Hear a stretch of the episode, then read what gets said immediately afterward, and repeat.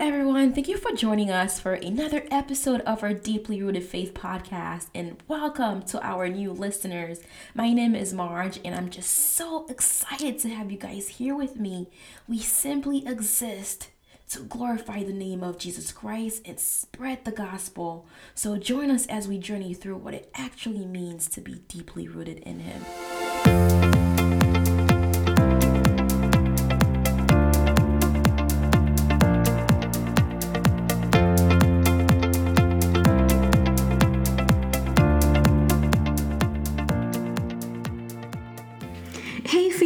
We are back for another episode. Can you guys believe that it is the end of the year? I mean, this year literally flew by.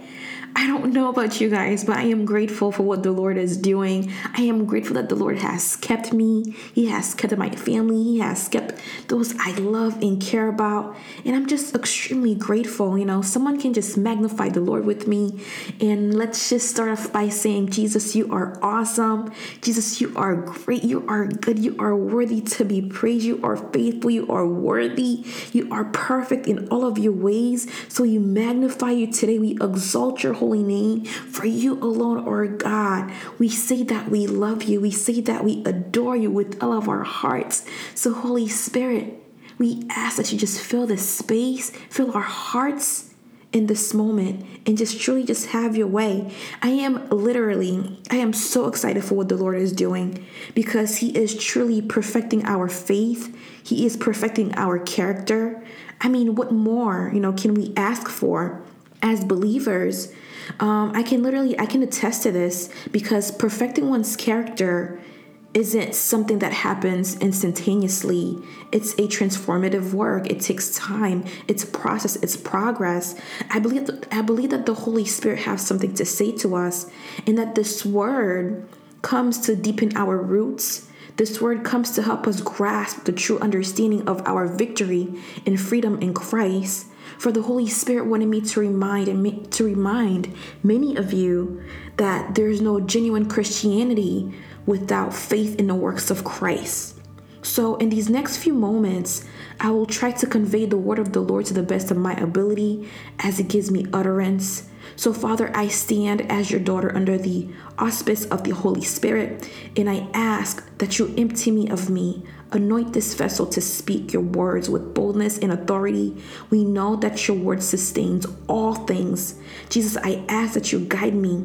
And like I always say, let the words of my mouth and the meditation of my heart be acceptable in thy sight, O Lord, my strength, my rock, my redeemer. So, as I was preparing for this message, my spirit was both was both grieved and encouraged.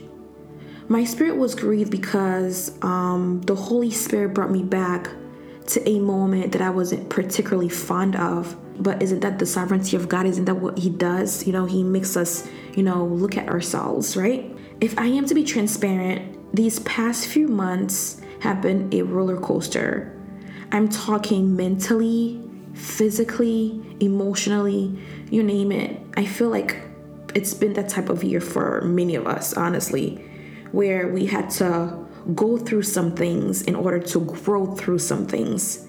I believe this wholeheartedly that the work that God does and wants to do in us, it's always about the heart. And this is this is literally my heart on a silver platter.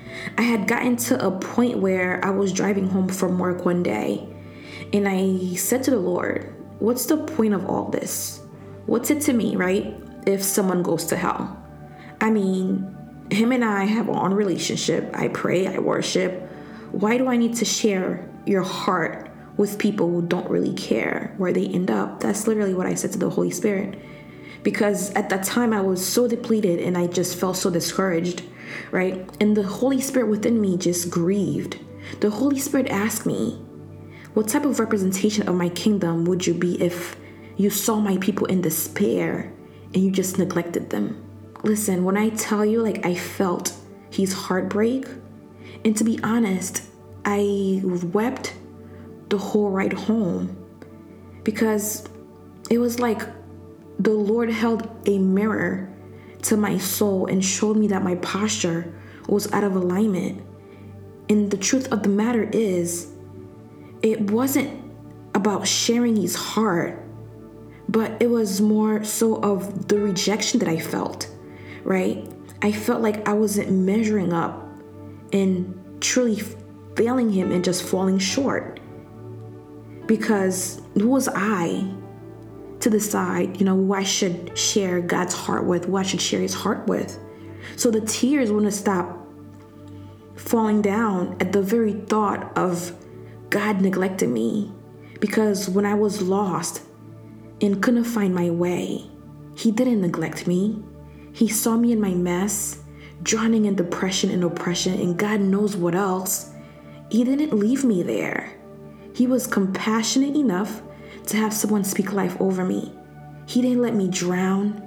He picked me up and said, Daughter, wake up. I have need of you. So, how can I, a proclaimer of his word and of his goodness, abandon or neglect his people?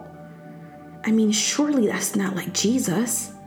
So the Holy Spirit reminded me that Jesus was too, he was rejected, but it never stopped him from preaching, teaching, and sharing the heart of his Father. I had to look deep within myself because there was definitely a pattern there. Because whenever I felt discouraged or depleted, I would ask God these type of questions. Right? So the Holy Spirit said to me, be heedful to the areas that the enemy attacks the most when you're not your best self. Be sober minded. Be watchful, for your adversary, the devil, prowls like a warring lion, seeking someone to devour. For the devouring begins with a thought, and more often than not, it begins with you questioning the very thing that God created you for. It's a cycle, it's a pattern. Do not be deceived. I believe the enemy uses these patterns and cycles to keep us bound. Never consider yourself too invulnerable to the enemy's devices because he can deceive anyone. If we were to take a look at the children of Israel, right? After God had freed them from the hands of the Egyptian, they longed to go back to Egypt because their lifestyle was routine. They knew exactly what to expect. The enemy deceived them into thinking that God had brought them to the promised land to kill them after all that God had done for them. They were defecting from the faith, and it's the same way with us. So let's go ahead and take a look at Numbers 14, verse 3 to 4 from the ESV translation. And it reads, why is the Lord bring us bringing us into this land to fall by the sword? Our our wives and our little ones will become a prey. Would it not be better for us to go back to Egypt? And they said to one another, Let us choose a leader and go back to Egypt. You see, beloved, our natural inclination as people is to always go back to what's comfortable and what's familiar. That's the innate fear of the unknown will have us falling under the same mindset, the same patterns and ideologies, willfully falling away because of a belief system, outwardly identifying with Christ but inwardly bound. It's a cycle. Beloved, anything that impedes the forward movement of God in our lives is called captivity, and the enemy is playing for keeps. He will confine you to a certain concept, to a certain frame of mind. If you're not sober minded and watchful, you know, you may find yourself falling into his deception. He will use what's familiar to you and ensnare you to the very thing that God is trying to free or bring you out of. So, what I would like you to ponder upon is what are some cycles patterns that the enemy may be using to keep you bound? Or do you fall under the category of a Christian who is in bondage unaware? I mean, I can only speak for myself, right? I once believed that only the spiritually lost were captives. But what if I told you that one can be in Christ and still be a captive?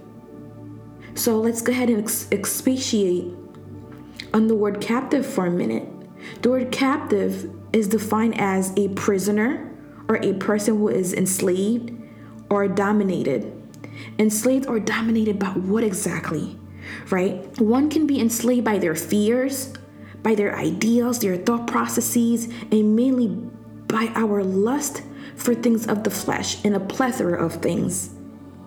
I believe what the Holy Spirit is providing for us here or in this moment by His Word is the understanding of what it actually means to be free from bondage. So, how do we unlock the gates of our prison? I'm glad you asked that question because there's hope. And our hope is in the Word.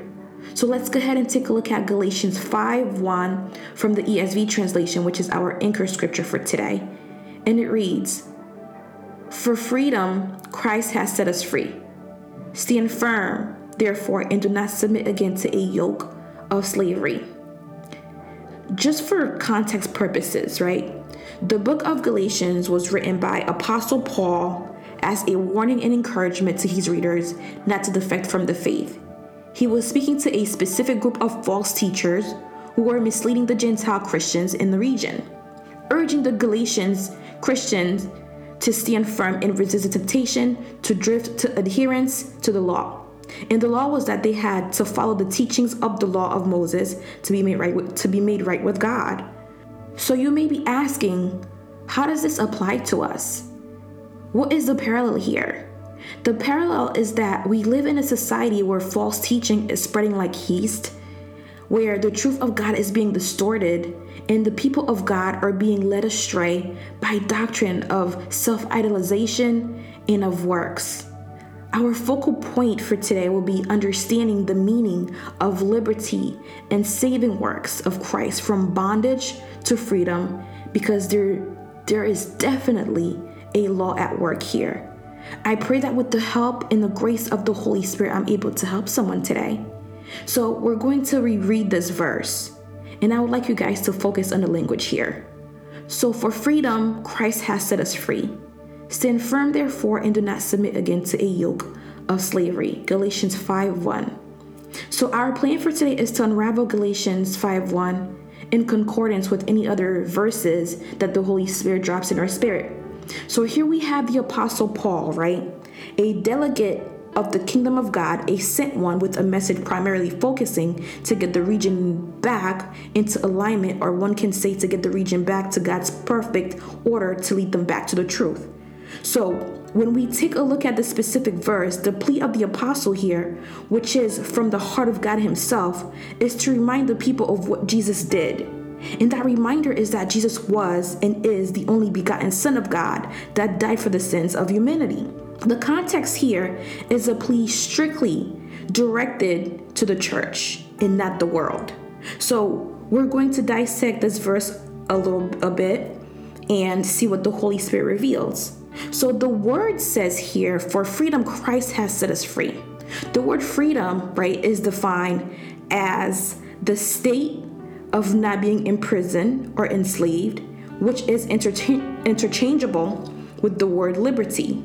Liberty is the state of being free within society from oppressive restrictions imposed by authority on one's way of life, behavior, or political views. So, the implication here is that our justification for being free only comes through the sacrifice of Christ. For he was wounded, for our transgressions, he was bruised for our iniquities. The chastisement of our peace was upon him, and with his stripes that we are healed. So the word says, right? Stand firm, therefore, meaning be unmoved. When the enemy comes to tempt you, when the enemy comes to target your mind, when the enemy comes to undermine your faith, when the enemy uses fear to cause you to doubt God, do not waver in your belief. Submit your ways to the Holy Spirit, submit your ways to the Lord. For Jesus is the rock on which we stand on. And do not submit again to a yoke of slavery. What the Lord is inviting us to is a guide to a fruitful life. For many of us battle personal and internal captivity. One of my personal battles have been if, you know, questioning if I hear from God correctly. And the enemy knows that, so he uses these moments to make me doubt the very word being spoken out of my spirit because he is a deceiver. He's a deceiver that leads our minds astray. So remember that any opportunity for Satan to work is a greater opportunity for God to show his sovereignty and his goodness. And I can definitely attest to that as well. So, at the beginning of the year, I had a dream in which I had entered what appeared to be an elevator with my physical eyes, right? But once I had entered this elevator, this elevator turned out to be a metal cage. So inside this metal cage were two tall beings that also turned into two black clouds. I had to look deep within myself and I had to look deep within and ask myself, what are some what are some of the lies of the enemy that I'm still in covenant with?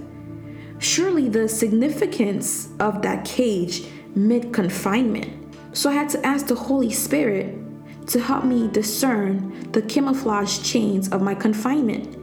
You see, the thing is, right, the enemy will try to find any open door to outwit us, to take advantage of us, because he is a big schemer.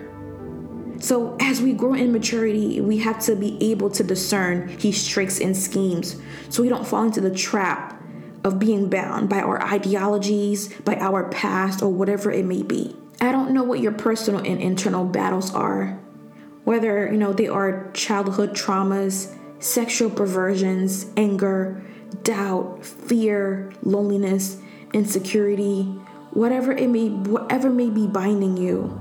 The Holy Spirit is calling you. The Holy Spirit is calling us forth to walk in the freedom of Christ, to put our old nature, which belongs to our former manner of life and is corrupt through the through the deceitful lust and to be renewed in the spirit of our minds, and to put on the new nature created after the likeness of God, in true righteousness and holiness. For Christ came to set us free. The Holy Spirit wants to open the eyes of our hearts and the eyes of our understanding so that we know that in Christ we possess all the righteousness of God. And beloved, that's how we unlock the gates of our prison by allowing God to treat and restore those areas of captivity in our lives. As we allow God to restore us, He becomes more recognizable in us and through us. That is the light of the gospel. That we may know Him, that we may know what we are in Him. Ministers of His new covenant, walking boldly into sharing the light of the gospel, that Jesus Christ alone will put us in right standing with God that Jesus Christ alone is the only one who can transform us, that Jesus Christ alone can sanctify us, that Jesus Christ alone can help us grasp the true glory we have in God. That Jesus Christ alone can help us face the truth of our past or present as we behold the light of His truth. So, my prayer is that as we grow in maturity in, in our walk with Jesus, may we begin to see a need for greater freedom in Him in all aspects of our lives. May we surrender all of our hearts, may we surrender it all to God, granting Him full access to our hearts and our minds.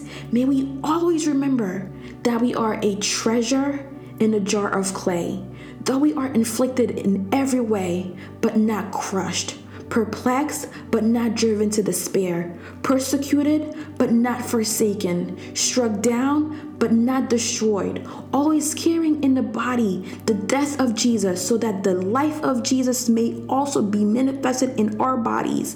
For we for we will live are always being given over to death for Jesus' sake, so that the life of Jesus also may be manifested in our mortal flesh. So death is at work in us, but life in you. So, people of God, as I end this segment, I say, be free. Unbelievers, be free. Be free from your broken heart. Be free from your captivity. Be free from the torment of the enemy. For whom the Son sets free is free indeed. Hallelujah. Father, I come before you and I stand as your daughter. Thank you for going before me and making every crooked path straight. I put on Christ and I let the reality of heaven permeate through the airways. I stand in the gap for those who's felt stuck. I stand in the gap for those whose mind and perceptions have been a bit cloudy. I stand in the gap for those the enemy has tried to cage in and trying to put a muzzle over their mouths. We call forth the fire of God. Holy Spirit, we ask that you consume every ideology, every pattern that is not of you. Consume it by your fire. Spirit of the living God, establish a new heart and a new spirit within us. Let us behold the reflection of who you are so we don't have to be bound by, by our ideologies, our patterns, our shame, guilt, or sins, but we shall know that God, if we cry out to you, that we can be free and never submit to a yoke of slavery again. Father, I ask these things because I know you hear me, and because you promised me that if I ask anything of you, that it would be done if I just believe. So, Father, I am believing you to set your people free. I am believing you to make your people whole. I am believing you, Father, to set your people free. In the name of Jesus Christ, we pray. Amen.